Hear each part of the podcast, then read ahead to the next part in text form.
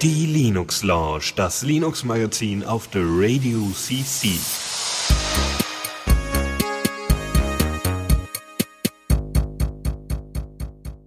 Einen wunderschönen guten Abend hier zur Linux Lounge. Es ist äh, wieder zwei Wochen her, dass wir eine Sendung gemacht haben und äh, da wir jetzt äh, letztens schon einen Gast haben, haben wir heute auch wieder einen Gast und äh, heute ist der Deus bei mir. Hallo. Hallo. Ja, äh, du wirst uns heute unterhalten mit welcher Thematik? Äh, mit allem, was du so vorbereitet hast, natürlich. Unter anderem. Nein, ich hatte, ich hatte ein Kommando der Woche äh, entdeckt. Ja. Und ähm, naja, und eigentlich hattest du mich gebeten, einen Einspieler zu machen, und das habe ich nicht geschafft und deshalb ich, mache ich es jetzt live. Genau, dann machen wir gleich. We're doing also, it live. genau. Fuck it. We're doing it live. Sehr schön. Okay. Ja, äh, und äh, da du, ähm, ja genau, also du hättest dir die Arbeit eigentlich sparen können. Du hättest zehn Minuten hättest du vielleicht gebraucht, um eine Mail zu schicken, was aufzunehmen und dann hätte ich das hier alleine machen müssen, aber ich bin sehr, sehr froh, dass du heute da bist, denn ähm, wir haben wieder mal viele Themen und das ist immer blöd, wenn immer nur einer was sagt.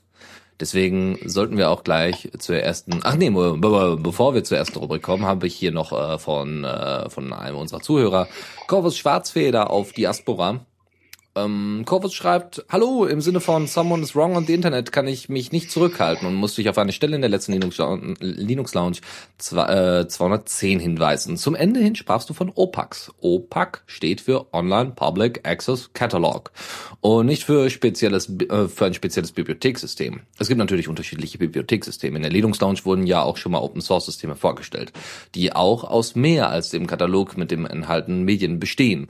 OPACs stehen sozusagen gegenüber gegenüber geschlossenen Katalogen, zum Beispiel in Unternehmen.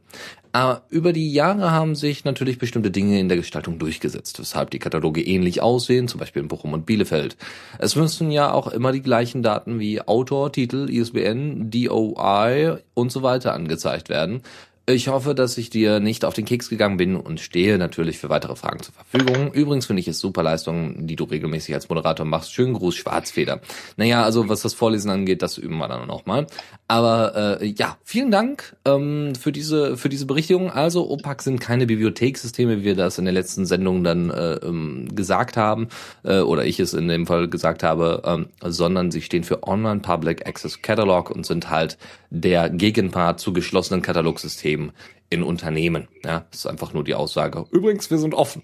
Ihr könnt da reingucken, but äh, ihr könnt nicht einfach alle irgendwas ausleihen. Aber reingucken dürft ihr, was wir denn alles im Angebot haben.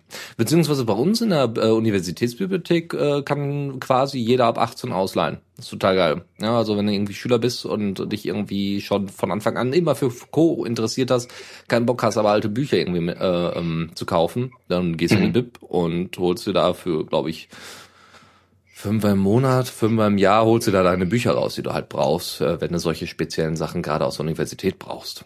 Ja. Und äh, die Altersbeschränkung, weil ihr da jugendgefährdendes Zeugs habt, oder? Mm, ja, das ist dann noch mal ein bisschen komplizierter, weil wir haben noch mal spezielle äh, Bereiche, also wir haben noch mal Bereichsbibliotheken, so wie ja. äh, Geschichte und Co.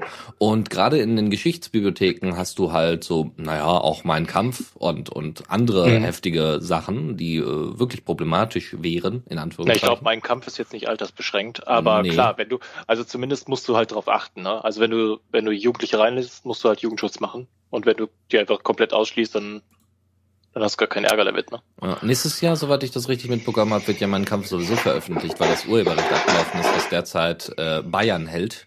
Und mhm. Bayern hat deswegen, dadurch, dass sie das Urheberrecht haben, haben sie gesagt, das werden wir einfach nicht veröffentlichen. Und wenn das Urheberrecht aber dann äh, flöten geht, dann war's das mit äh, wir verbieten das jetzt. Ja, also das Einzige, was man auch irgendwie, glaube ich, machen könnte, wäre irgendwie das Ding auf einen Index zu stellen. Aber also Wikipedia so schreibt, ist. dass dass äh, Adolf Hitler äh, 1945 gestorben sei, im April. Das heißt, es müsste schon gemeinfrei sein.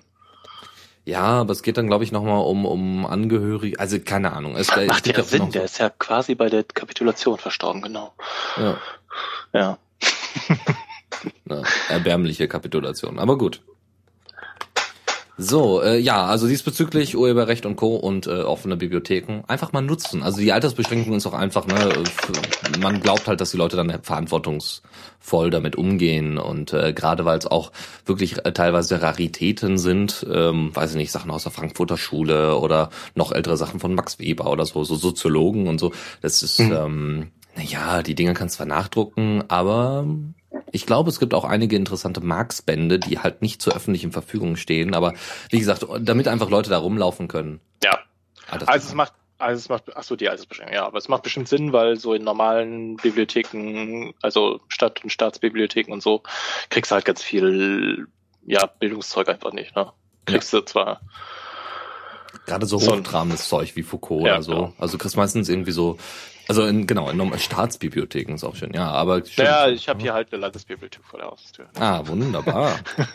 Übrigens, das äh, ist auch ganz witzig. Und das ähm, Staatsarchiv daneben. Das, das hatte alles nichts mit der Linux-Laune zu tun. Das ist wahrscheinlich auch viel interessanter als das. Nein, nein, nein, nein. nein. Äh, aber äh, tatsächlich ähm, habe ich jetzt halt ein Seminar über Stadtentwicklung und da meinte unser Prof, ähm, es ist allein davon schon abhängig, ob ein Kind oder äh, überhaupt eine Person sich mehr mit Bildung auseinandersetzt, wenn Bildung direkt vor der Haustür zu, zur Verfügung steht. Also ich meine, du mhm. hättest da jetzt gute Karten, äh, wenn du jetzt auch in dem Umfeld da groß geworden wärst, ähm, direkt dann eben mal gegenüber in die Landesbibliothek zu rennen und dort ja. dir dann Zeug zu holen, theoretisch. Bin ich aber nicht, deshalb nee. bin ich ungebildet geblieben. naja, naja, naja, das, äh, nee. Ähm, so, also hier. Äh, wir haben noch, äh, genau, jetzt kommen wir aber wirklich mal sagen, also erstmal vielen Dank, Corvus, äh, für die ähm, für die Mail und wie gesagt, wenn es ist schön, dass wir so in letzter Zeit immer mal wieder Mails reinkamen und so, total toll. Äh, nicht zu vergessen, eure Mails werden erhört, werden eigentlich sofort, nachdem sie angekommen sind, ähm, äh, direkt bei uns hier reingepackt. Ähm, wenn es dann um Kritik oder so geht. Und solange, sagen wir mal, im Moment kann man das alles noch handeln, solange es dann so über fünf werden, dann sortieren wir natürlich nach und nach aus. Aber das ist jetzt, glaube ich, bisher noch nicht passiert. Deswegen fangen wir dann mal mit der ersten Rubrik an. Neues aus dem Repo. So, dann haben wir nur eine Kleinigkeit. Naja, was eher der Vorbereitungszeit geschuldet ist als allem anderen. Und zwar Netrunner ähm, ist ein, eine Distro, die sich äh, speziell auf KDE ausgelegt hat. Und wir haben schon mal ein bisschen darüber berichtet, dass Netrunner die Hauptdistro von Blue Systems ist. Und Blue Systems sind diejenigen, die Kubuntu vor kurzem übernommen haben. Naja, vor kurzem, ich glaube, ist auch schon wieder ein, zwei Jahre her. Und äh, keiner weiß genau, was die Firma da so wirklich betreibt oder so. ja, keiner kennt die so wirklich, aber die haben das einfach übernommen.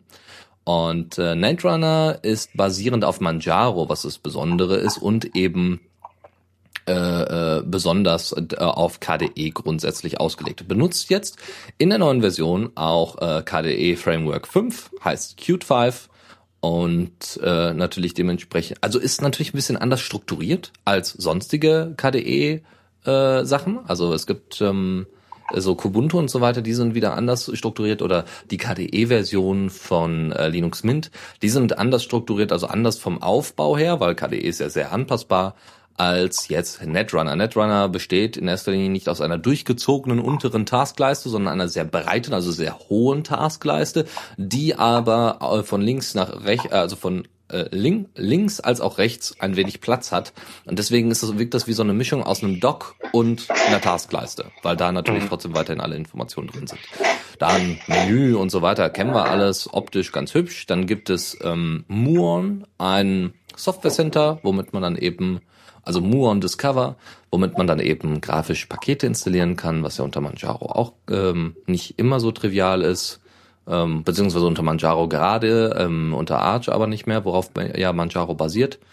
Und äh, ja, ansonsten gibt es eine große, eine große Sammlung an Wallpapers, wer unbedingt darauf steht. Ja, steht hier in dem Beitrag im Vergleich zu, zu Fedora 23, wo wohl nicht so viele Wallpaper drin sind. Yay. Mhm. Ähm, ich habe äh, letztens schon, letztens noch mehrfach zusammen mit einem äh, ähm, anderen Laboranten bei uns im Hackerspace äh, habe ich mich mit denen äh, kurz äh, geschlossen und wir haben mal ein paar Mal Ubuntu installiert, weil es nicht immer funktioniert hatte. Und äh, er wollte immer die Wallpapers haben von den vorherigen Versionen und hat dann einfach mal alle installiert. Das sah aus, ey. Aber es, ja, es sind echt Wobei ich dabei. meine, dass äh, das KDE auch so ein ähm, ja, so dynamische Wallpaper hat, von wegen, dass er einfach alle halbe Stunde den Neues von Flickr runterlädt. Mhm. Und äh, ja, insofern Also wenn dann wenig dabei sind, dann schaltest du einfach das ein und dann lädt er dir immer runter. Genau. genau. Äh, wir kommen ja. übrigens gleich noch zu Wallpapern, die sich regelmäßig wechseln. Ja, super Teaser. Das war's eigentlich im Großen und Ganzen. Natürlich wie immer neue Software und ne, basierend auf aktuellem, äh, aktuellem ähm, Kram, wollte ich gerade sagen. Manjaro das ist schön und es ist ja sowieso eigentlich, eigentlich ist es Rolling Release und der einzige Ansatz, wo man dann sagt, okay, hier aufpassen, ist halt, wenn eine neue ISO draußen ist, die man verwenden kann. Was jetzt der Fall war. ja. Ja, sieht fresh aus. Ja. Also, an, modern. Ja, also ich, ich finde, wie gesagt, ich, ich mag KDE sonst nicht, also von der mhm. Benutzerhandhabung her ist es halt nicht meins, auch wenn man wahrscheinlich viel anpassen könnte, damit es so funktioniert wie Gnome 3. Aber hier habe ich ja keine Lust drauf. ich will es tatsächlich so simpel halten wie möglich. Und äh, äh aber KDE ähm, ist wie gesagt sehr sehr hübsch geworden mit äh, Qt 5 und äh, grundsätzlich dem KDE Framework 5. Mhm. Es kommt halt so ein bisschen dem Metro-Charme ein bisschen nah. Ja, ich benutze ja seit einem halben Jahr oder so KDE. Ja, tatsächlich. Aber ich, aber ich gebe mir nicht viel Mühe mit anpassen. It works. Immer nur, wenn, immer nur, wenn mich was stört, dann ändere ich was. Sonst, ja. Ist jetzt nicht so, dass ich mich da vorher als erstes mal drei Wochen hingesetzt habe und es ist meinen Bedürfnissen angepasst, sondern es ist eher so, oh, da stört was, ich ändere es. Okay. Gut, äh, diesbezüglich war es das auch im Großen und Ganzen. Natürlich haben wir ähm, vor allem in den Tipps und Tricks immer wieder Applikationen, die vielleicht vor kurzem eine neue Version haben. Wir kontrollieren das jetzt nicht immer, also ich in dem speziellen Fall kontrolliere das nicht immer, weil, ähm, naja, ist zeitaufwendig, nochmal nachzugucken, wann war das denn, war das denn vor kurzem? Deswegen findet ihr viele, auch aktuelle Software, äh, oft auch einfach in den Tipps und Tricks, falls ihr das bisher noch nicht mitbekommen habt und ich das nicht schon erwähnt hatte. Gut, ähm, sonst was zu Netrunner, anderen Distros, KDE? Warum, warum nur zu KDE? Äh, öfter was Neues. Also ich habe einen neuen Computer gekauft und da mhm. musste irgendein Betriebssystem drauf und dann dachte ich, benutze mal was, das nun bisher nicht benutzt hat. Weil davor habe ich äh, XFCE benutzt mhm. und davor Mate und davor GNOME. Klingt irgendwie gelangweilt. ja, nee, äh, ist tatsächlich so. Also mit dem öfter mal was Neues. Ich möchte, ich möchte mich auch nicht so, wie soll ich sagen, nicht so irgendwie eingewöhnen, so dass ich irgendwann nicht mehr wechseln kann. Verstehst du? Mhm. So irgendwie, ja, nicht, nicht zu tief reinsitzen. Weil ich, ich merke jetzt auch schon, dass es mir schwer fällt. Ich habe neulich mal ein Windows 2000 installiert, das ist sehr kompliziert. Habe ich okay. festgestellt, ja. Früher konnte ich das noch.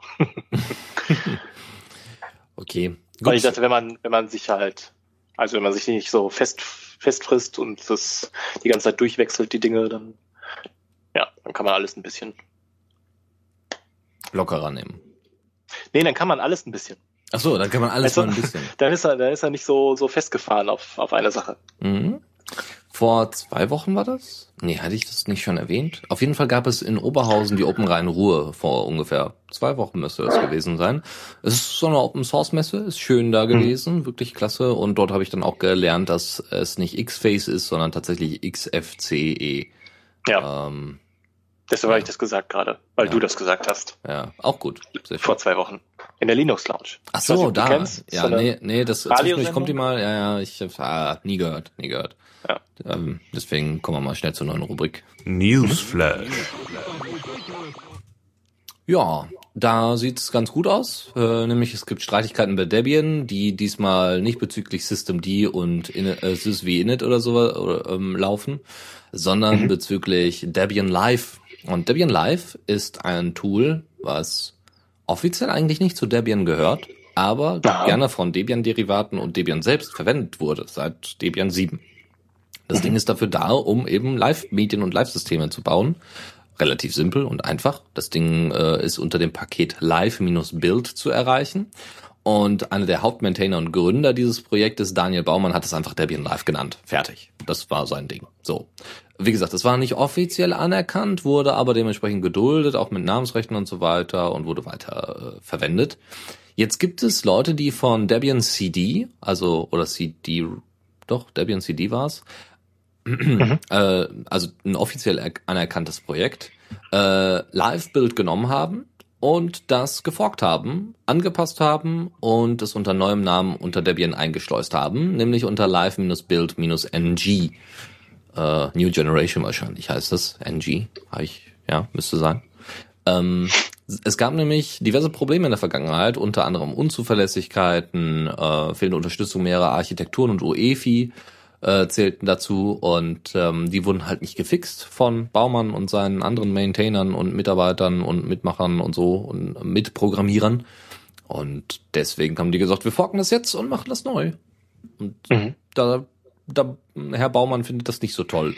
Weil man ja. hätte das ja irgendwie absprechen können und man hätte ja irgendwie gucken können, ob man sich da nicht doch irgendwie einigt und dass dann nicht einfach zwei Projekte übrig bleiben. Auf der anderen Seite, solange jetzt Live-Build NG irgendwie gut weiterbetrieben wird, hätte ich da persönlich jetzt nicht so viel gegen. Aber ich kann durchaus verstehen, ja. dass, man, dass, ich, dass man das schade findet, dass man gerade in so einem Projekt wie Debian sich nicht einfach mal ein bisschen absprechen kann und sagen kann, komm, wir probieren das jetzt einfach aus oder, oder wir helfen euch oder was auch immer. Ähm, macht man Hackathon und das ist cool. Ja, es wäre natürlich schlau, wenn man das einfach, also wenn man es nicht, also wenn so, das, was du beschrieben hast, dass eigentlich nur ein paar Versionen nicht so auf dem neuesten Stand waren von einigen Päckchen da drin oder so. Mhm. Oder, oder Bibliotheken. So klang das jetzt gerade, ich bin mir nicht sicher. Äh, dann könnte man ja auch statt, also forken und wieder zurück merchen, ne? Das wäre vielleicht netter. Ja. So wie damals beim GCC. Ja. ja. Da der Fork besser geworden ist als, als die Hauptentwicklung. Aber gut, wir wissen jetzt nicht, was da vorher gelaufen ist. Vielleicht wurde das ja versucht, darauf Einfluss zu nehmen und genau. einzuwirken. Und dieser, vielleicht war dieser Herr Baumann da äh, nicht hörig und, und, wurde dann jetzt hier ein. Aber ja. dafür ist es ja quelloffen, ne? So ist es. Das ist ja, das ist ja die Idee dahinter, ne? Mach es einfach besser, wenn du, wenn du meinst, du es besser kannst. So ist es, so dann, ist es. Dann muss man auch nicht rumheulen, wenn es einer macht. Ich meine, es kostet ja auch nichts, das irgendwie zu machen, ja? weil du hast, ähm, du hast auf der einen Seite, ähm, äh, also äh, es kostet ja kein Material. Das ist ja nicht so, als wenn sich jetzt Google von seinen einzelnen Derivaten trennt, heißt also, weiß nicht, Chromium würde sich abspalten, ja, oder das grundsätzliche Chrome-Projekt würde sich abspalten von Google nicht nur softwaretechnisch, sondern auch grundsätzlich mit der ganzen Infrastruktur und und und. Ähm, das würde Kosten verursachen ohne Ende und wäre auch nicht gerade einfach, oder ne? Grundsätzlich, wie gesagt, Abspaltungen von irgendwelchen großen Firmen. Ja, Google X, Google Plus, weiß ich nicht, wird eigenes Netzwerk. Macht zwar keinen Sinn, aber gut. Ähm, und bei Software ist es so, oder gerade bei Open Source Software ist es halt egal. Ja? Klar ja. frisst das Ressourcen, aber auf der anderen Seite äh, kann so ein Zu bisschen Genau. Zu Recht. Es, es, es schafft halt auch Stabilität genau. äh, fürs System. Also es gibt immer so, also Entschuldigung, so abschweifen. Mhm, bitte. Aber äh, es gibt ja immer wieder so Stimmen, die sagen, dass im, im Linux-Umfeld sich mal mehr Kräfte konzentrieren sollten und man sollte mal zusammen an einem Strang ziehen und ein Projekt verfolgen und so weiter und so fort. Äh, weil es halt 3000 Distributionen gibt und muss es die wirklich alle geben, ne? oder mhm. würden nicht zwei reichen? Und das ist ja das Coole. Also das, das beste Beispiel für sowas war bisher äh, Alex Qt, beziehungsweise LXDE, beziehungsweise Razer Qt. Ähm, die haben ja sich einfach zusammengepackt. Ja, also LXDE hatte genügend Entwickler, wollten zu Qt wechseln, kannten sich aber mit Qt nicht aus. Razer Qt hatte kaum Entwickler, kannte sich aber mit Qt gut aus und hätte aber gerne Hilfe benötigt. Also hat man beide Projekte zusammen gemacht, hatten beide nämlich dasselbe Ziel, eine relativ einfache Qt-Implementation als Desktop-Environment anzubieten und haben gesagt, okay, dann machen wir halt LXQt und fertig. Und da hat man dann gesehen, dass sowas auch wieder funktioniert. Also Projekte, die normalerweise vorher miteinander nicht viel zu tun hatten, kommen auf einmal zusammen und entwickeln dann äh, coole Software miteinander. Also das geht, aber es muss halt wirklich da so eine Art Common Sense geben. So, weiter geht's. Wenn auch da bist, Deus. Deus? Okay, na gut. Äh, und zwar hat die ISS ist gewechselt äh, von Windows zu Linux. We migrated key functions from Windows to Linux because we needed an operating system that was stable and re reliable, one that would give us in-house control. So if we needed to patch, adjust or adapt, we could. Ähm, das ist die offizielle Aussage ähm, von Chuvala, Keith Chuvala, ähm, der der United Space Alliance angehört, also der Na und NASA ähm, Contractor, also hier Vertragspartner ist. Und die haben gesagt, ja, komm, wir wir packen jetzt, nein, Deus, ich höre dich nicht. Dann äh, packen wir jetzt halt den kompletten Support vor allem für Linux raus.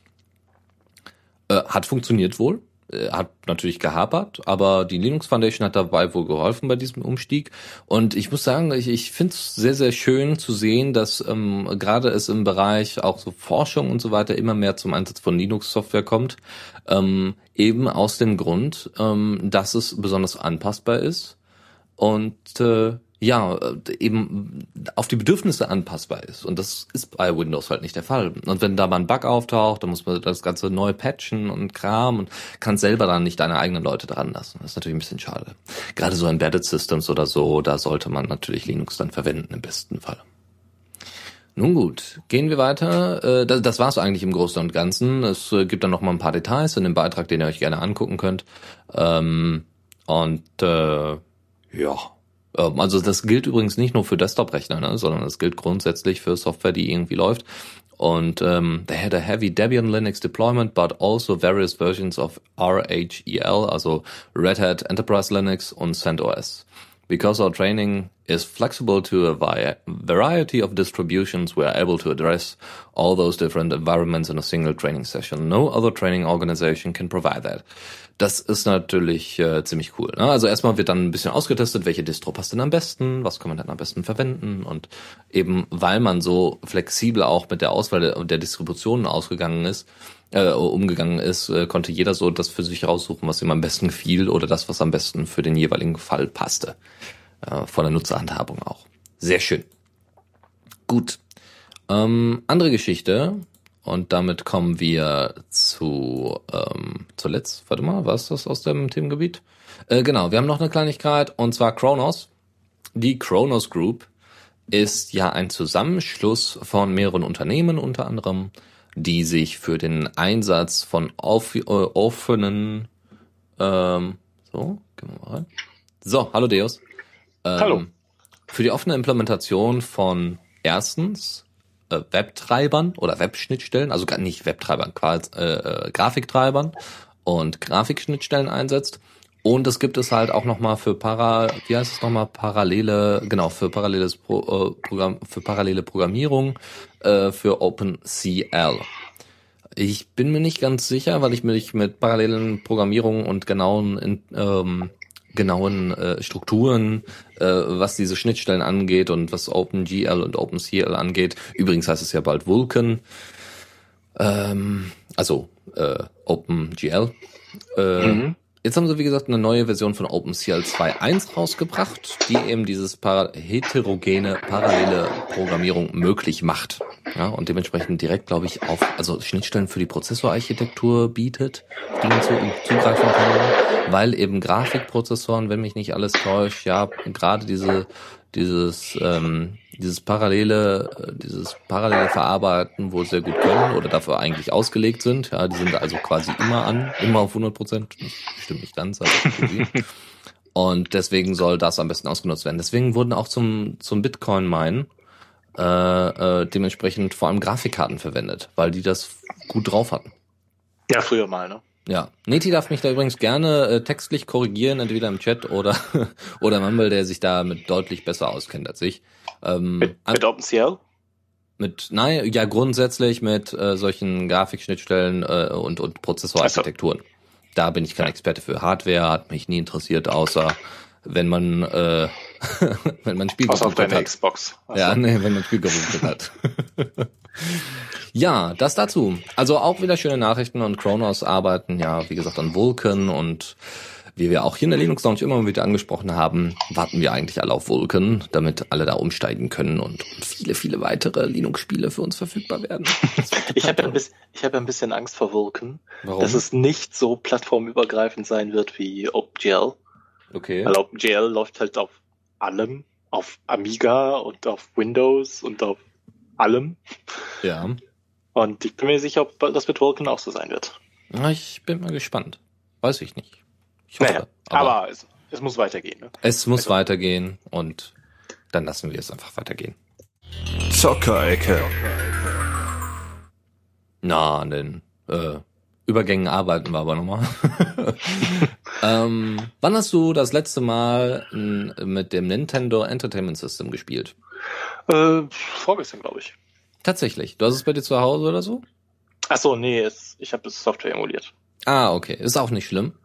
Denn ja. wenn du noch Spiele zu Hause hast, die du irgendwie ausliest oder so, noch Originalspiele mhm. und dann mhm. ausliest, äh, dementsprechend den, den Flash-Speicher müsste das sein, dann ähm, ist da zwar nicht viel drauf, aber es ist halt ein komplettes 8-Bit-Spiel für den NES. Und es gibt eine Python-Implementation. Das ist ein, ein Python also das Ding heißt PyNES, PyNES und äh, is a Python ASM Compiler von Nintendo 8 Bits, also 8-Bit Games. Und äh, soll in erster Linie ein Proof of Concept sein, dass sowas geht und man kann das Ding sogar im Browser testen. Keine Ahnung, mhm. Wie der das dann genau macht, aber es ist schon ziemlich cool. Das macht schon Spaß. Das ist ganz schön kreuzung. Also ich finde schon freaky, einen Compiler in Python zu schreiben. Mhm. Und dann muss man das auch noch vorher nach JavaScript compilen. Ja. Damit es im Browser läuft, ja? Genau. Oder hat jemand einen Python-Interpreter in JavaScript geschrieben? Man weiß es nicht. Nee, Interpreter ist es nicht. Wie gesagt, Compiler im Moment. Ja. Ja. Das ist schon cool. Also wer ja. mit, wer da, also äh, ich kenne einige NES-Freunde auch bei uns aus dem Hackerspace und die sind da gut dabei. Ähm, mhm. äh, es gab da, glaube ich, auch mal Reverse Engineering-Ansätze, gerade für Game Boy und Game Boy Color. Und äh, da wird dann halt selber mal so ein paar Grafiken ausgetauscht, so ein paar Pixel verschoben oder so. Das ist ganz witzig. Mhm. So, kommen wir zu anderen Spielen, die ich zwar gefunden habe, die du aber vorbereitet hast. Bitteschön. Free Droid RPG. Ja, äh, vorbereitet ist gut. Also ich habe es mir mal angeguckt. Gespielt so. ich noch nicht. Also, äh, oh, sehr gut, jetzt geht die Webseite nicht. Ähm, Free Droid äh, RPG will so ein bisschen sein wie Diablo. Äh, ist aber mehr so ein Zukunftsszenario, in dem die äh, Roboter die Weltherrschaft an sich reißen wollen und du bist Tux. Ja. Und versuchst dich gegen diese Roboter zu wehren. Ja. Wie gesagt, so ein bisschen Diablo-Style. Das heißt, du kannst mit Nahkampf und Fernkampf und gegen die kämpfen. So mit draufklicken. Mhm. Ja, und das Ganze unter GPL 2. 2. Ja, GPL 2. Ist also auch nicht ganz neu jetzt, also gestern rausgekommen oder so. Mhm. Ja. Ähm, ich glaube, plattformübergreifend, habe ich jetzt gar nicht nachgeguckt. Äh, runs on Linux, Mac OS X, Sharp, Ceros and even that strange Windows wannabe of an operating system. Sehr schön. Man weiß schon da, in welche Richtung die Leute da gehen. Ja, aber es läuft, aber es läuft auf Windows. Sehr cool. Ähm, und das, oh, hier steht, es ist ein Klon des äh, Spiels Paradroid, was es mal für den Commodore 64 gab. Mhm. Deshalb sieht es auch nicht ganz so modern aus. Ah, okay. Okay. Und äh, ja, warum nicht? Also wer da äh, RPG-Fans können da mal reingucken. Also wenn es denn gut ja, ist. Also, also optisch erinnert es so ein bisschen an also so isometrische Ansicht ist klar, ne? Also es erinnert so ein bisschen an, an Warcraft 2, würde ich sagen. Mhm. Von, der, von der Grafik her. Auch niedlich. Und das mit dem Tux. Das mit dem Tux und äh, bösen Killerrobotern. Sehr schön. Okay, weiter geht's. Also muss ich auch fortfahren, ja? Ja. N Nav. Na Naev. Ja.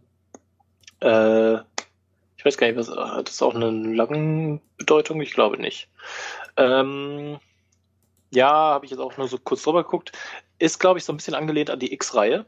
Also im Weltraum herumfliegen und äh, Waren handeln und vielleicht kann man auch noch auf Leute schießen. Das habe ich jetzt gar nicht nachgelesen. Äh, Nichts Falsches behaupten, ne? Ähm, doch, doch, hier steht was von Combat Game.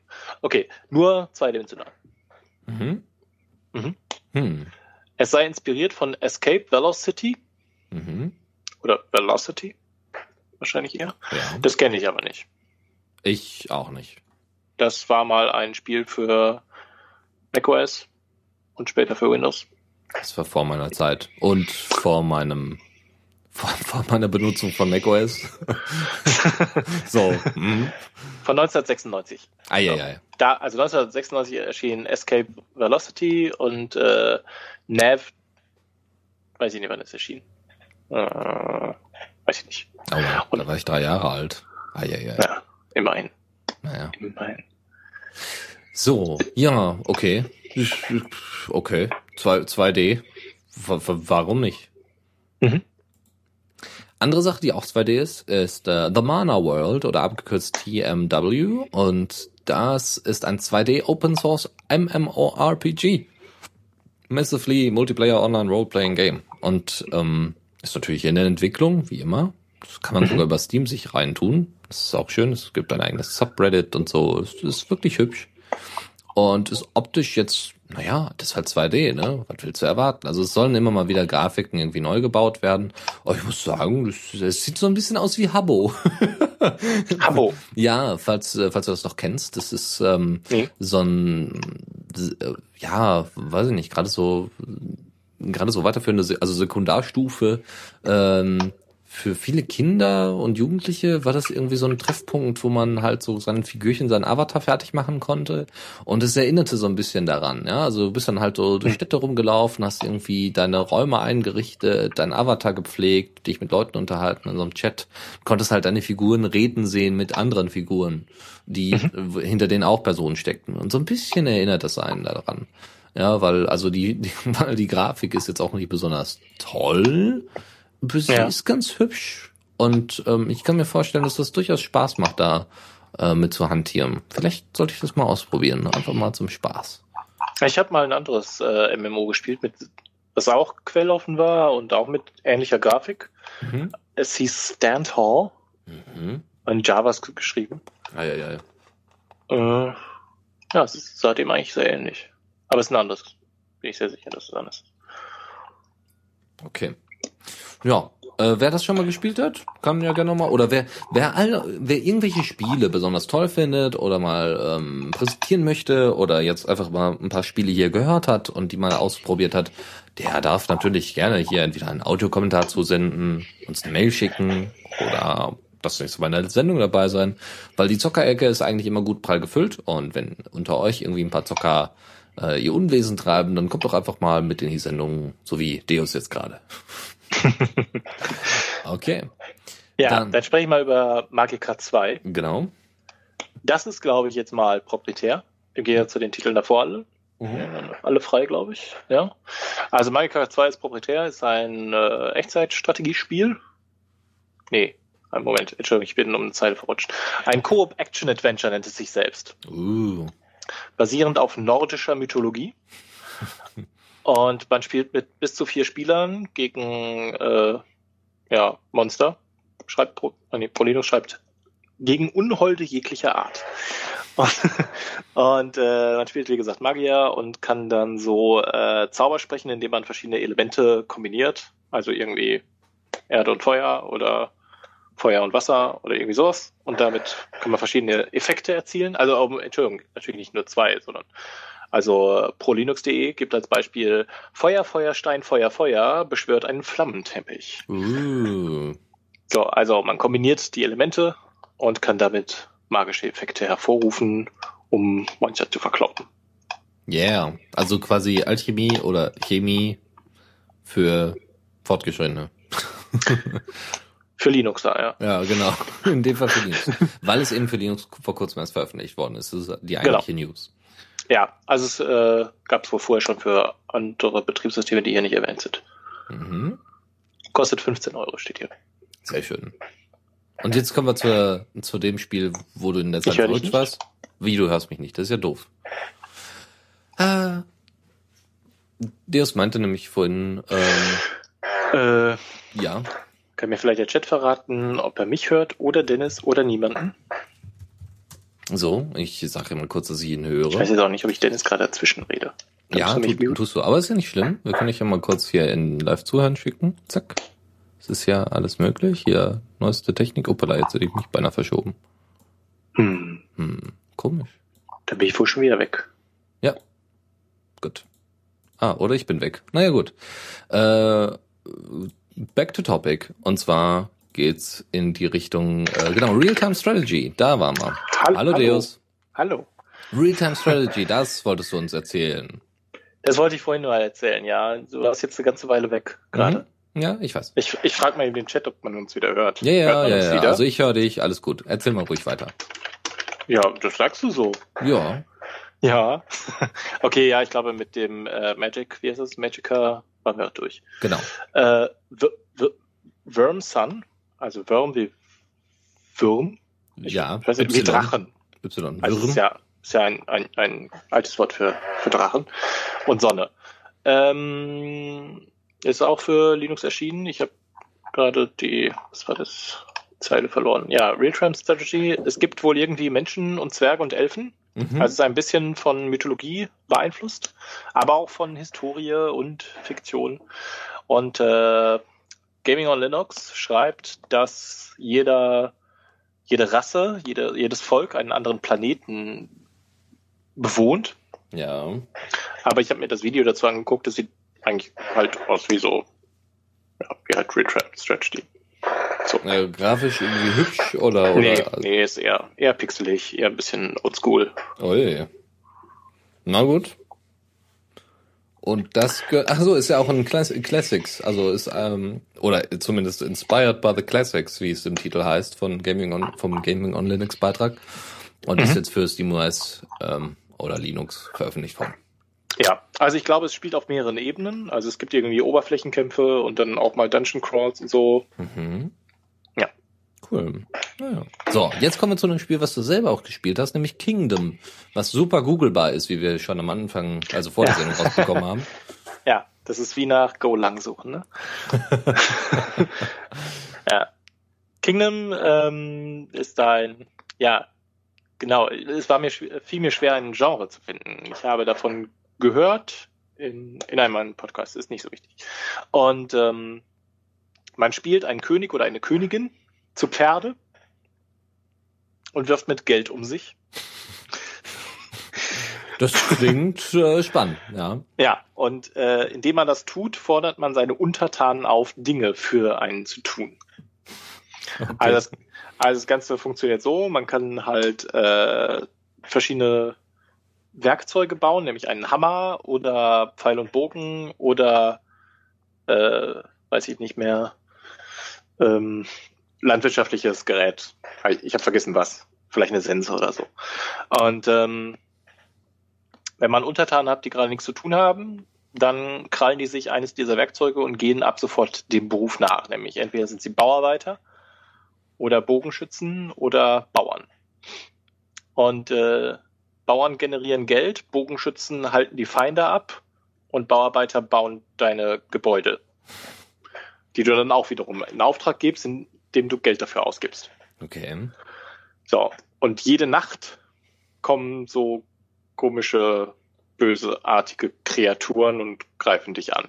Das ganze Spiel funktioniert eigentlich 1D, also es ist nicht mal 2D, es ist 1D, weil du also hast halt nicht vier Richtungen, in die du laufen kannst. Du kannst nur nach rechts und links laufen.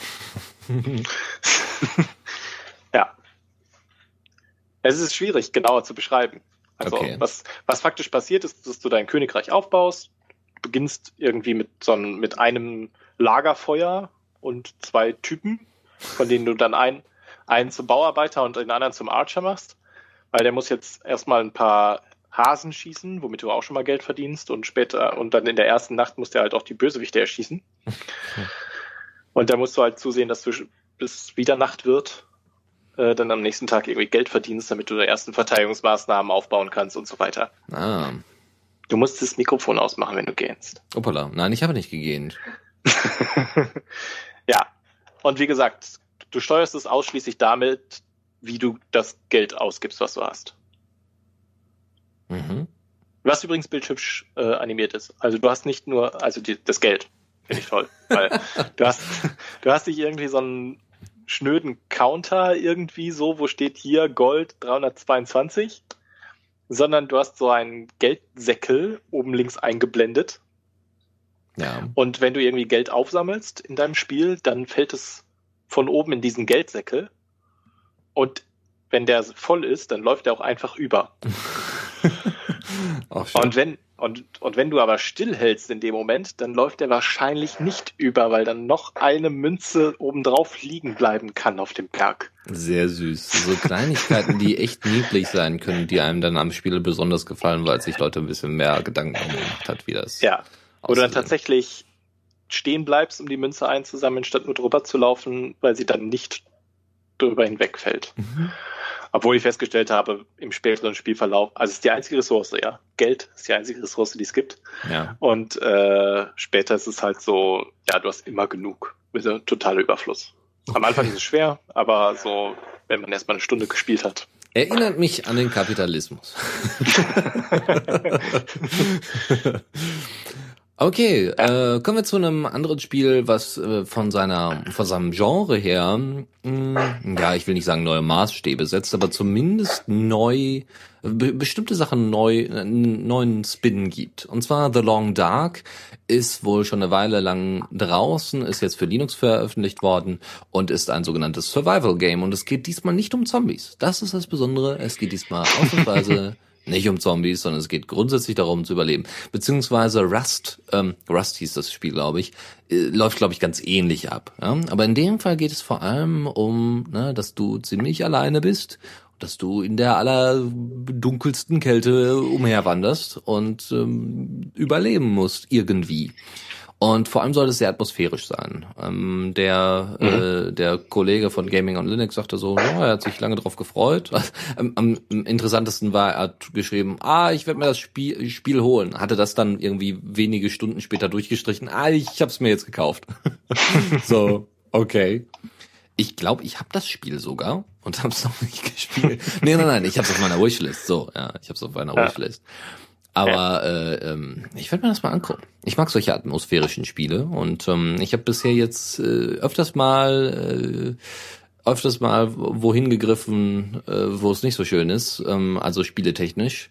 Und das ja. ist natürlich schade, weil ich gebe da gerne Indie-Developern gerne eine Chance oder so. Aber ein Spiel, von dem ich bisher am, also ziemlich enttäuscht bin, ist Uncrowded was eben halt so ein, so ein Minecraft-Zombie-Survival-Game ist. Ja, du spielst halt irgendeinen Überlebenden, rennst durch Dörfer, die halt grafisch nicht so schön sind, ist aber auch nicht so schlimm, wenn es denn mehr Funktionen gäbe, weil du rennst da einfach um und hast dann Waffen, wo nur drei Patronen drin sind und dann kommen halt so irgendwelche Viecher auf dich zu, du musst denen irgendwie ausweichen. Es mhm. ist nicht so toll und funktioniert auch noch nicht so super und ich hoffe mal, mhm. dass das besser wird. Aber wie gesagt, The Long Dark ist wohl eines so eher der herausragendsten Spiele in dem Bereich. Zumindest von, vom Bekanntheitsgrad her auch. Und von der Werbung, die auf Steam dafür gemacht wird. ja. So. Andere Geschichte. Gibt's für ja? Windows, Macintosh, Linux 20 Euro. Ah, ja, ja, ja. Ah, dann überlege ich mir das nochmal. ja. Naja, geht so, ne? So. Andere Geschichte, ich bin ein, also inzwischen wieder ein Adventure-Freund. Nicht grundsätzlich, aber es gibt so einige Adventures, die mich echt gepackt haben.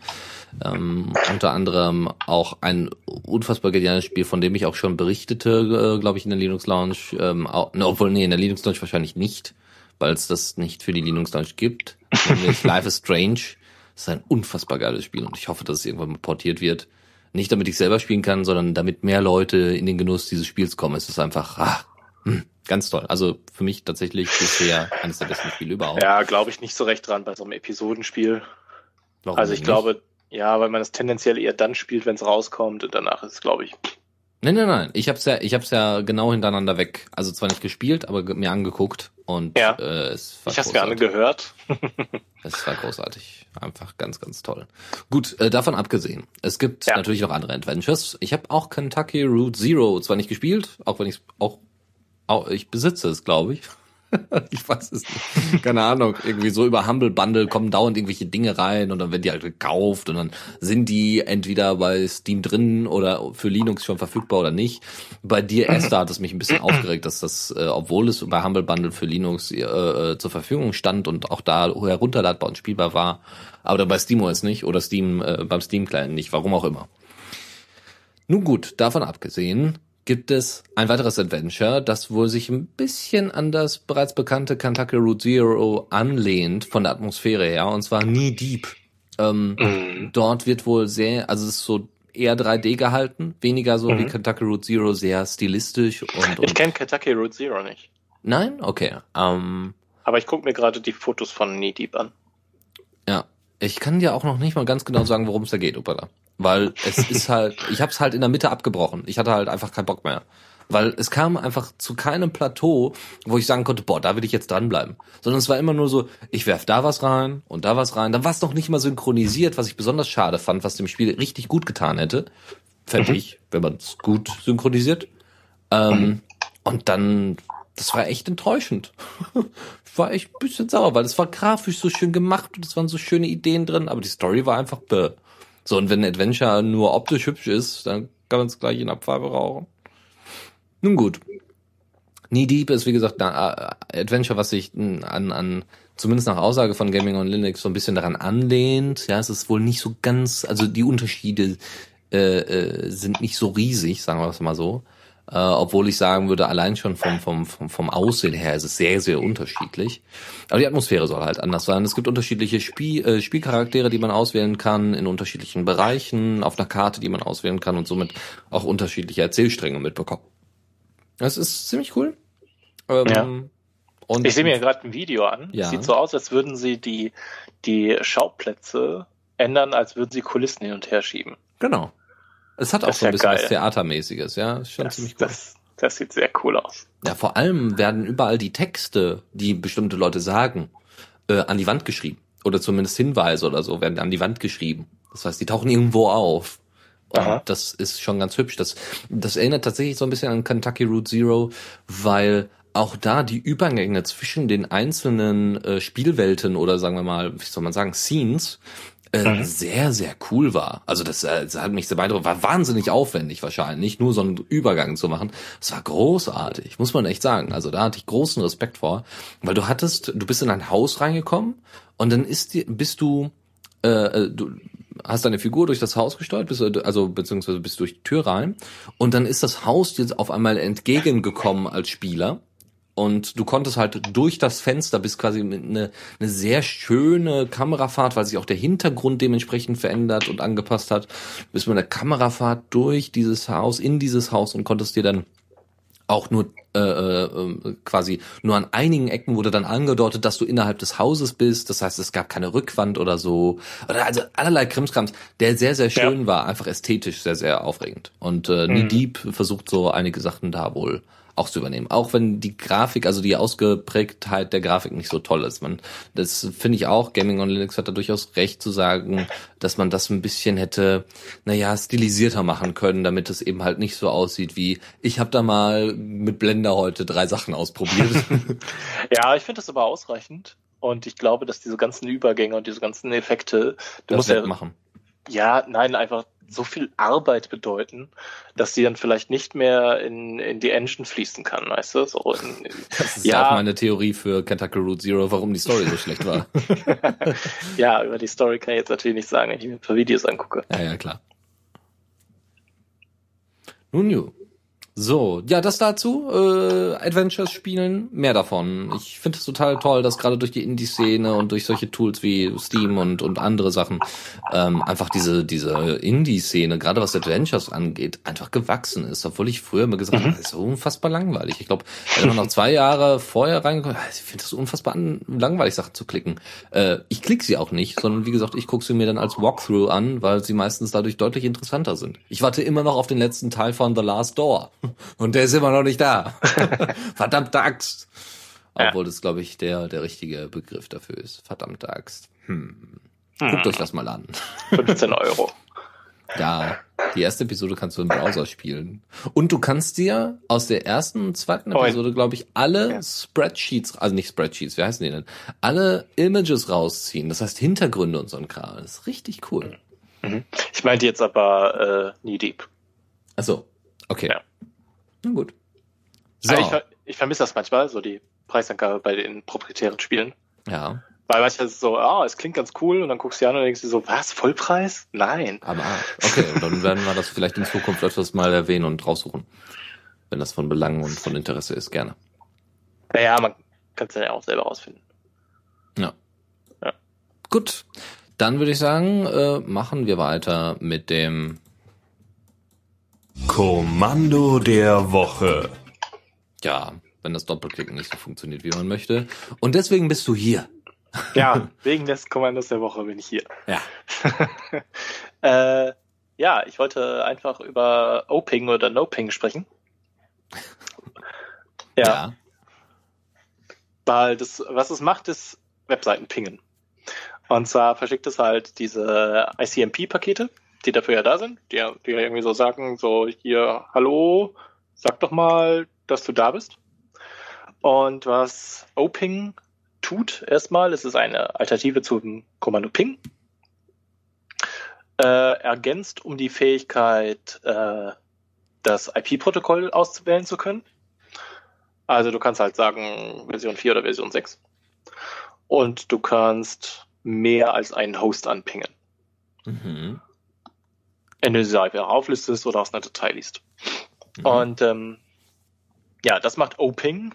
Ich habe leider vergessen, wofür das O nochmal steht, aber naja, okay. Und davon gibt es scheinbar eine N-Curses-Version. Also N-Curses ist ja diese Bibliothek, die auf der Kommandozeile ein bisschen Grafiken macht. So ja. ein bisschen bunte Zeichen und ja. Und ähm, ja, NoPing benutzt also, macht also O-Ping in grafisch und das macht eine, eine Zeile quasi für, für jeden Host, den du anpingst, auf der dann steht, äh, auf der dann dargestellt wird als so eine Art äh, Graph, also äh, verschieden hohe Balken, wie lang die Antwortzeiten waren. Ja. Die auch noch, die auch noch einfärbt. Also wenn der, also er macht einen ganz kleinen Balken in grün, wenn der Ping sehr gut ist, wenn er unter, weiß ich nicht, vier Millisekunden ist oder so. Und der macht ihn etwas größer, wenn man noch grün, wenn er unter 20 Millisekunden ist und dann wird er langsam gelb und dann orange und dann rot und es wird ein blaues Ausrufezeichen, wenn er nicht erreichbar ist, also wenn er Timeout hat. Mhm. Ja. Und so zeichnet er halt auf deiner Kommandozeile einfach so eine, eine, ein Balkendiagramm, was dir sagt, zu, mm, zu welchem Zeitpunkt ein Host wie gut erreichbar war. Und als, äh, als Anwendungsbeispiel habe ich mir überlegt, könnte man ganz gut, wenn man so eine, so eine Farm hat von ein Platinencomputern, also Raspberry Pis oder Orange Pis oder Banana Pis oder Qubit Boards oder Panda, wie heißt das? Ich weiß nicht mehr. Panda Board, glaube ich. Mhm. Äh, und die alle mal gleichzeitig neu startet, indem man einmal die, die Steckdosenleiste wieder einstöpselt, ähm, könnte man mit so einem Tool schön grafisch sehen, wann die nacheinander aufplöppen und gebootet sind und ihre Netzwerkadapter angeschmissen haben.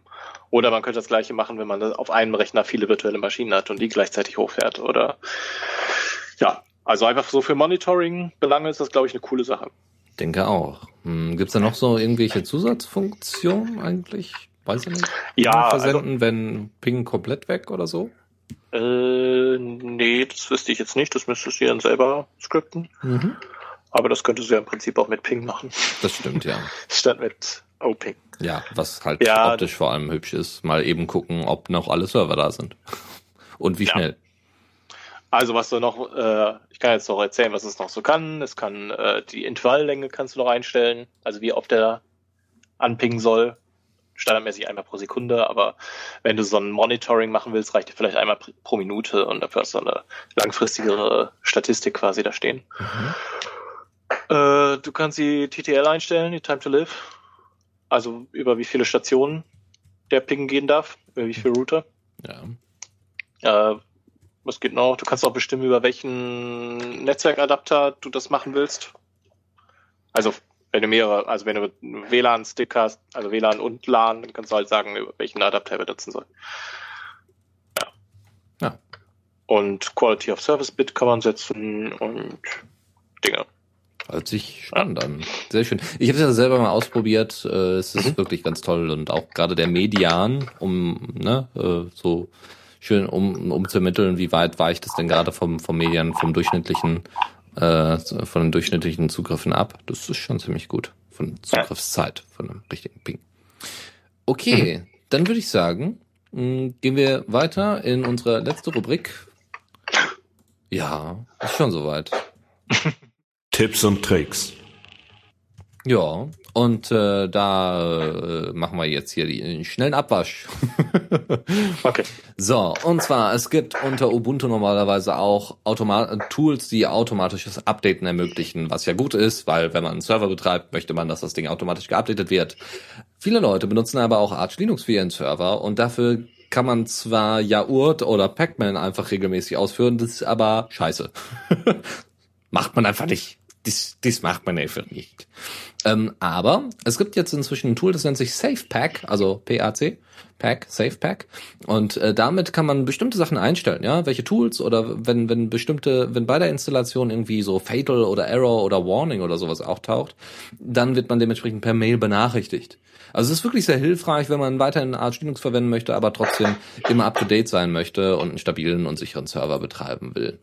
Ähm, andere Geschichte ist Alpin. Alpin ist von Washington tatsächlich, äh, also von der Stadt Washington, Washington DC. Nee, von der Universität. Ach, entschuldige. Ja, Dankeschön. Mhm. Von der Universität äh, Washington. Ein entwickelter, äh, Command, ein entwickelter Command-Line-Interface Mail Client. Der ist cool, weil er hat auch noch so allerlei Schnittstellen, soll wohl sehr einfach zu benutzen sein, aber auch eben für Fortgeschrittene durchaus geeignet sein, obwohl ich das sehr oft höre. Also grundsätzlich bei Software wird gesagt, ja, für Anfänger perfekt, mhm. aber natürlich auch für Fortgeschrittene vollkommen in Ordnung. Ja, vor allem Command Line immer gut für Anfänger. Ja, genau, ganz richtig. Ja Wenn man die Leute abschrecken will, dann Command Line Interface Mail Client. Ja, so richtig ja. Clusterfuck. Und dann noch nicht mal N-Curses. Echt mal, warum nicht Mut? Genau, äh, genau, genau. Warum nicht Mut? Aber gut. Ja, wofür LP? Naja, ich habe gesagt, Diversität ist toll, macht mehr Dinge. Genau. Aber zieht alle am selben Strang. weißt du, was für Lizenz? Nee, ne? Nee. Also, muss ja, ich nachgucken? Ja, ich find's gerade auf die Schnelle nicht. Okay. Naja. Vielleicht gibt's irgendwo ein Repo. Technical Notes, Alpine FAQs, Contact Information. Hm. Also es gibt zumindest schon mal Sources. Also es das ist, ist schon gut. mal quelloffen. Ja, war mir nicht sicher zuerst mal. Ja, kann man auch nicht sofort sehen. Äh, tut mir leid, kann ich jetzt auch so schnell nicht finden. Gut, machen wir erstmal weiter. Vielleicht findest du es ja währenddessen. Und zwar gibt's noch einen User-Style für Firefox, nämlich das automatische Ausblenden der Lesezeichenleiste, wenn sie nicht nötig ist. Ich habe ja die Lesezeichenleiste inzwischen komplett ausgeschaltet und mache alles nur noch über das Bookmark-Menü, ähm, teilweise über die Bookmark-Sidebar, aber nicht nur. Und äh, naja, also ist, äh, ist auch schön weil man will ja trotzdem relativ schnell auf gewisse Sachen, also gewisse Standardsachen will man vielleicht etwas, etwas schneller zugreifen, die OwnCloud, äh, Geraspora, äh, Tiny Tiny RSS und so viele, viele andere Dinge. Ähm, da ist vielleicht ganz hilfreich, dass einige Sachen darüber auswählbar sind. Und äh, deswegen gibt's da, wie gesagt, ein kleines User-Style für, für Grease Monkey. Mhm. Alpine ist äh, Apache License. Ah, auch sehr schön. Gut. So, weiter geht's. Und zwar, wenn du Diaspora-Meldungen auf einem Cinnamon anzeigen lassen möchtest, was machst du da? Äh, ich hab's eigentlich immer als Tab offen. ich auch. also, also Diaspora, Diaspora ist für mich pinned.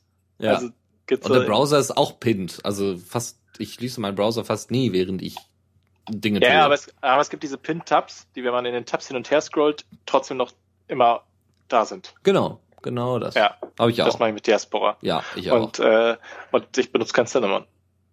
Ja, ich auch nicht. Aber ja. für die Leute, die keinen Browser so, verwenden, grundsätzlich auf ihrem System, genau, aber Cinnamon verwenden und unbedingt wissen wollen, weil sie die ganze Zeit ihren Desktop sehen müssten dafür, für dieses Ding tatsächlich, für dieses Feature, dann können sie sich ein Desklet installieren, was genau dann die Meldungen von Diaspora anzeigt. Habt ihr also Weiß ich nicht. Habt ihr also so, ein Beispiel wäre tatsächlich, ihr habt mehrere Bildschirme und habt vielleicht einen Browser offen, wollt aber nicht die ganze Zeit Geraspora nebenbei laufen lassen und wollt halt nur darüber informiert werden, was gerade läuft oder wie viele äh, ähm, Notifications gerade da sind.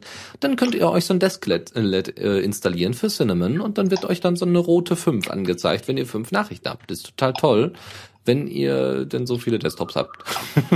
Was würde mir angezeigt, wenn ich vier Nachrichten habe? Wahrscheinlich eine 4. Aber ich bin mir okay. nicht sicher. Da muss ich nochmal mit dem Programmierer sprechen. Okay. so, was haben wir für ein Problem unter Command Line Interface Mail Clients? Genau, wir können gar nicht auf unser CardDev-Archiv der OwnCloud zugreifen, um dementsprechend alle Kontakte einspeisen zu können. Was machen wir da? Ja, oh, oh mon Dieu. oh, dann wird man gleich französisch. äh, es gibt ein Tool dafür, das nennt sich K-Hard. Ich, das mhm. heißt eigentlich Card, wird aber mit K und direkt danach ein H und dann. Ich glaube, es ist abgeleitet von H-Card. Ich denke. Nur ja. mit K davor. Naja, ja. gut.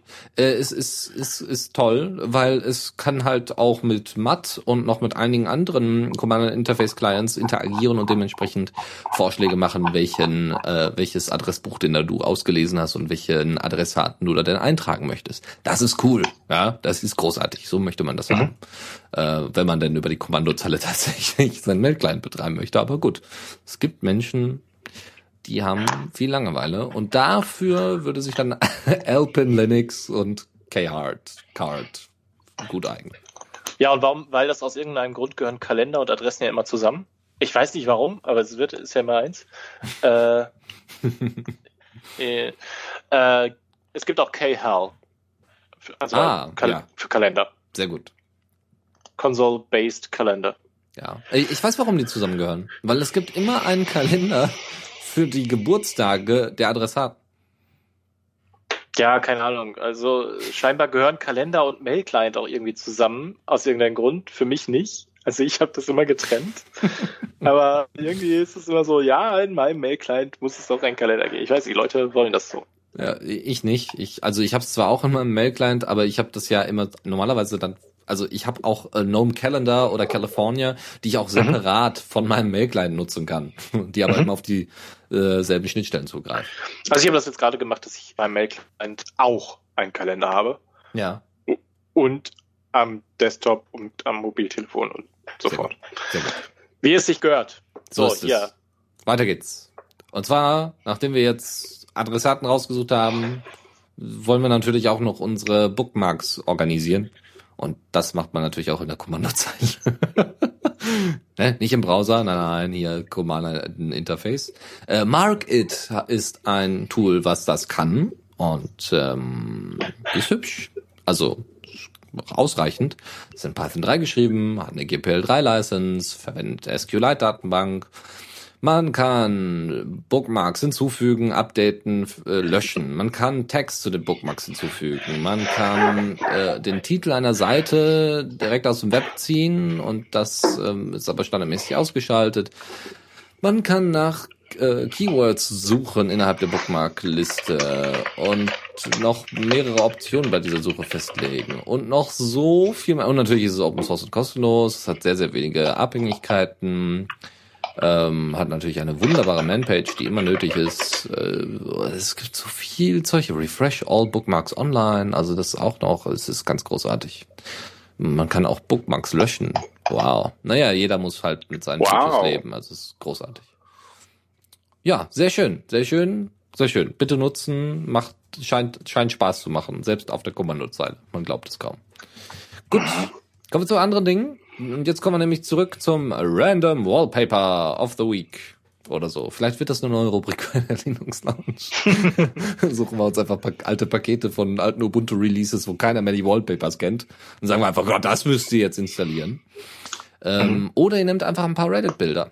Ähm, auf Reddit gibt es Earth Porn, Porn, Food Porn und noch allerlei anderen Kram, den man unbedingt als Hintergrund haben möchte. Mhm. Und dafür gibt es ein kleines Python-Tool, was das kann. Das haut man dann per cronjob bei sich rein, zieht sich dann random irgendein Bild aus dem aktuellen Reddit-Feed und packt es als Hintergrund. Also guckt natürlich nach, wie groß das Ding ist. Und dann packt es das als Hintergrund, wenn man das unbedingt möchte. Ich finde das gut. Ich brauche das also wenn, nicht, aber ich finde. Mit Fortran wäre das schon cooler, oder? ja, vor allem auf einem Arbeitsrechner oder so. Wenn du so gerade ja. unterwegs bist, gerade Präsentation machst und dann plopp, ja, das äh, könnte richtig spaßig werden. ich habe ich hab gerade einen Bildschirmschoner installiert, der sich random äh, Bilder aus dem Internet runterlädt und als Collage. Also es pappt es einfach immer, immer weiter übereinander. Und da stehen auch 22 Warn Warnungen drüber. Es ist nun mal Bilder aus dem Internet. Manchmal sind da nackte Leute drauf. Genau. Wenn du einen Chef hast, der das nicht mag, installier es nicht auf deinem Arbeitscomputer. Beware of photos of the Internet. Also, from, from ja, es ist halt, Ja, es ist halt so, du weißt ja nicht, was kommt. Ne? Ja, das ich weiß auch nicht genau, wie es funktioniert. Also, Bei meinen Eltern habe ich also das etwas kindersicherer eingestellt. Die kriegen ja. einfach nur die vorhandenen auf dem System als Rotation. Ja, also jede, mhm. äh, ich glaube alle zehn Sekunden oder so wechselt der Hintergrund und das sind einfach nur alles lokale Dinger und das ist alles nur Ubuntu-Zeugs und so ein Kram. Das ist kein Ding. Das ist ganz cool. Mhm. Gut. Weiter geht's. Partkeeper ist ein Lager- und Inventarmanager. Ja, Deus, wäre das was für dich? Lager und in, what the fuck? äh, nein, nicht. ich, ich stelle gerade fest, es ist eine Web-App. Ja, das ist korrekt. Äh, das passt mir nicht. Okay, du willst keine Web-App haben, damit du das nicht ja. so, also willst du das nicht über ein Smartphone regeln können? Ähm, ich habe noch nicht verstanden, was es macht. Im Endeffekt macht es so Lager- und Inventarmanagement. Das heißt, ja, wenn, du, hab, wenn du zum Beispiel ein mittelständisches Unternehmen bist, ja, ja, und du hast irgendwie besonders viele Tools, äh, besonders viele äh, viel Material von X und noch mal viel Material von mhm. Y und du musst natürlich gucken, dass das immer alles in Waage bleibt und alles unter Kontrolle ist und du hast viele Mitarbeiter, naja, viele, 20 vielleicht, Mitarbeiter, ja. die dir da bei Lager und Co. helfen äh, und du willst die Übersicht behalten, dann benutzt du sowas wie Parkkeeper und kannst okay. damit Lager und Inventar managen. Ich kann mir sowas auch gut für Vereine oder so vorstellen. Ja, dass dann gesagt wird, mhm. hier, Ball ist kaputt bei einem Fußballverein und dann kann man sagen, kaufen wir einen neuen Ball. So. Das ist bestimmt auch was Cooles für einen Hackerspace. kannst, also insbesondere. Ja, aber das pflegt halt keiner, ne? Die ja. sind alle viel zu faul dafür, das pflegt halt keiner. Ja, okay, verstehe ich. Ich hatte gerade kurz überlegt, ob das für mich ist, weil ich auch auf den Überblick verliere, was für Bauteile ich gerade noch so im Keller rumliegen habe und so. Ja. Aber ich glaube, nein. Okay, ich bin auch zu faul. Genau, du fragst dann, äh, ja, Leute, mhm. die da, die sich vielleicht damit besser auskennen. Jetzt weiß ich nicht, was du meinst, aber ja, ja. Wahrscheinlich deine Holde. Ach so, so meinst du das. Okay. Ja. Nee, die wissen noch weniger, was in meinem Keller vor sich geht. okay, okay. Geh mir da nicht. Geh mir da nicht. Geh mir nicht so weit nach unten. Also, nicht bis in den Keller. Lass uns äh, noch über Videobearbeitung sprechen. Sofort, sofort. Es gibt auch ein ganz cooles Tool, äh, ganz cooles Feature da dran. Es gibt auch ausdruckbare Berichte. Also du kannst halt auch Internet ausdrucken oder dein digitales Lager ausdrucken, was du dann, ja. wenn du dann der, wenn du zum Beispiel der Lagermanager bei oder weiß ich nicht, wie heißt das, Lagerfachkraft, Lager, Lagerspezialist, irgendwie sowas. Wenn du der Typ bist, ja, zum Beispiel. Äh, wenn du der Typ bist, der das Lager ein- und ausräumt und du dann so ein Tool aufsetzt, damit das läuft, und dein Chef aber damit nicht klarkommt und dir das aber sehr viele Sachen vereinfacht, dann fuck it, ja, dann druckst du ihm halt den Scheiß aus und sagst hier, guck mal, das ist die Abrechnung von unserem Lager, wir brauchen mal mehr. Bestell mal. Ja. So, GPL 3 läuft. Ja, so, genau. Dann gibt's noch ein Video, äh, wo abgewegt worden ist zwischen äh, Caden Live und Flowblade. Da gehe ich jetzt nicht weiter drauf ein, das könnt ihr euch selber angucken. Ich benutze Caden Live seit über einem Jahr erfolgreich in meinem Nebenjob zum Videoschnitt und es funktioniert, wenn auch nicht besonders gut, aber es funktioniert. gut, dann greife ich an der Stelle jetzt rein, weil der Netty weist mich nachdrücklich darauf hin. Was? Ja, bitte. Das muss ich jetzt hier erst eintragen, ne? Dass heute Abend ja ferngesehen werden muss. Äh, weil in der ARD um ungefähr 11 Uhr abends das Citizen 4 ausgestrahlt wird. In, äh, in mit Deutsch konnte man im, ähm, in der Vorschau sehen. Ja ist vielleicht interessant, wenn man nicht so gut Fremdsprache kann. Weil ich glaube, es ist das erste Mal, dass es auf Nicht-Englisch irgendwo erscheint, oder? Ja, Free TV zumindest. Free TV. Ja. Ich weiß nicht, also ich glaube, eine deutsche Übersetzung gab es dann irgendwann mal, aber äh, ja. 23 Uhr, ne? Äh, ja. Das heißt, ihr könnt jetzt zwei Stunden Pause machen nach der Linux Lounge. könnt dann loslegen mit Citizen 4. Ja, ich dachte, das passt gut an diese Stelle. Ja, übrigens, ihr könnt es seit 18 Uhr schon in der Mediathek gucken. Ah, ja, ja, richtig. Das ist auch mal ein, auch mal ein schöner äh, Move sozusagen. Sehr gut. Ja, einfach so unterschwellig. Guckt mal, Überwachung, Open Source voll wichtig und so. Yeah. Weiter geht's. Wir haben noch äh, vier Link-Tipps. Ein Link-Tipp ist, wie man Tweets auf dem eigenen Webspace archivieren kann. Diese äh, vier Anleitungen, diese vier Link-Tipps sind, sind in erster Linie auf den Uberspace zugeschnitten, einem Hosting-Service, den ich ver persönlich verwende, der ganz gut läuft, ähm, wo ich jetzt aber nicht unbedingt Werbung für machen will, sondern es geht einfach nur darum, dass da bestimmte Voraussetzungen erfüllt sind, also erfüllt werden müssen, damit das Ding läuft. Äh, wenn ihr einfach mal grundsätzlich eine Übersicht über die Installation von Software äh, auf eurem eigenen Webspace oder Server haben wollt, ähm, klickt einfach auf die dementsprechenden Projekte, die in diesen Beiträgen, in diesen Installationsanleitungen auch verlinkt sind. Ähm, also wie man seine Tweets auf dem eigenen Webspace archiviert, weil ja automatisch die gelöscht werden und zumindest nicht mehr öffentlich geschaltet werden bei Twitter. Ähm, dann Link äh, und noch eine Alternative dazu, Archive My Tweets ähm, ja, dann einen anderen Link-Tipp ist, wie man Tracks installiert. Tracks ist äh, ein Tool, was äh, bei, äh, per Ruby on Rails funktioniert und das ist ein Tool, um Getting Things Done umzusetzen, eine Methode, um To-Dos abzuarbeiten. Äh, dann gibt es WebTrees. Äh, das ist ein Webtool für Stammbäume und wie man sie erstellt und in welchen Zusammenhängen und so. Ich, wie gesagt, ich habe da nicht so einen Spaß dran, aber es gibt Leute, die haben da Spaß dran. Und wir hatten auch schon mal ähm, so ein ähnliches Tool zum Thema Stammbaum und Ahnenforschung und so bei uns in der Linux Lounge. Das ist gar nicht mal lange her. Müsste ich mal wieder rauskramen, wann das war. Und äh, noch äh, der letzte Link-Tipp ist Invoice Plane. Das kennt ihr wahrscheinlich schon. Ich habe es immer mal wieder erwähnt. Ähm, hier nochmal zur Erwähnung. Ist, das ist eine Rechnungsverwaltung. Die ist ganz gut bedienbar. Scheint zumindest so. Und äh, ist vielleicht für den einen oder anderen selbstständigen Freelancer oder sowas was, was man einsetzen kann. Oder einfach mal, um die Übersicht über Rechnungen und bezahlte Rechnungen zu behalten. Gut, mhm. damit äh, würde ich sagen, beenden wir die Sendung. Vielen Dank, Deus, dass du heute da warst. Du warst eine erfrischende Alternative zu Stille. Oh, das, das hast du so lieb gesagt. Ja, aber jetzt kam es irgendwie doch, also so von der Bedeutung her war es doch irgendwie beleidigend, so irgendwie. Ja, ja, ja. So. Ich habe ich hab das auch so aufgefasst. Deus ist besser als Stille. Ah. Ja, aber er ist noch viel besser als Stille. Andere, nee, an, andere Leute. Oder so. Aber ich will keinen Streit vom Zaun brechen. Hm. hm. Naja, läuft, ähm, sagen wir. Sag mal, Dennis, ist in zwei Wochen Linux Launch. Hm, das könnte sogar sein. sagt, der, sagt der Abspann das inzwischen? Nein. Nein. Okay, dann müssen wir es jetzt, jetzt sagen. In, ja. äh, in ungefähr zwei Wochen, also plus minus zwei Stunden, gibt es möglicherweise wieder Linux Launch. plus minus zwei Stunden? Ja. Wieso? Naja, eher Minus. Also, ja, irgendwann zwischen 19 und 21 Uhr fängt es an, oder? Das stimmt. Ja, meistens. Ja. Also in ungefähr 20 Uhr. Ja. Ja, also in ungefähr 14 Tagen gibt es Linux Launch auf the Radio CC. Korrekt. Ja. Das ist großartig. De Deus, nochmal vielen, vielen Dank, dass du da warst. Und äh, ansonsten äh, hören wir uns, wie gesagt, in zwei Wochen. Und bis die Tage. Ciao, ciao. Tschüss.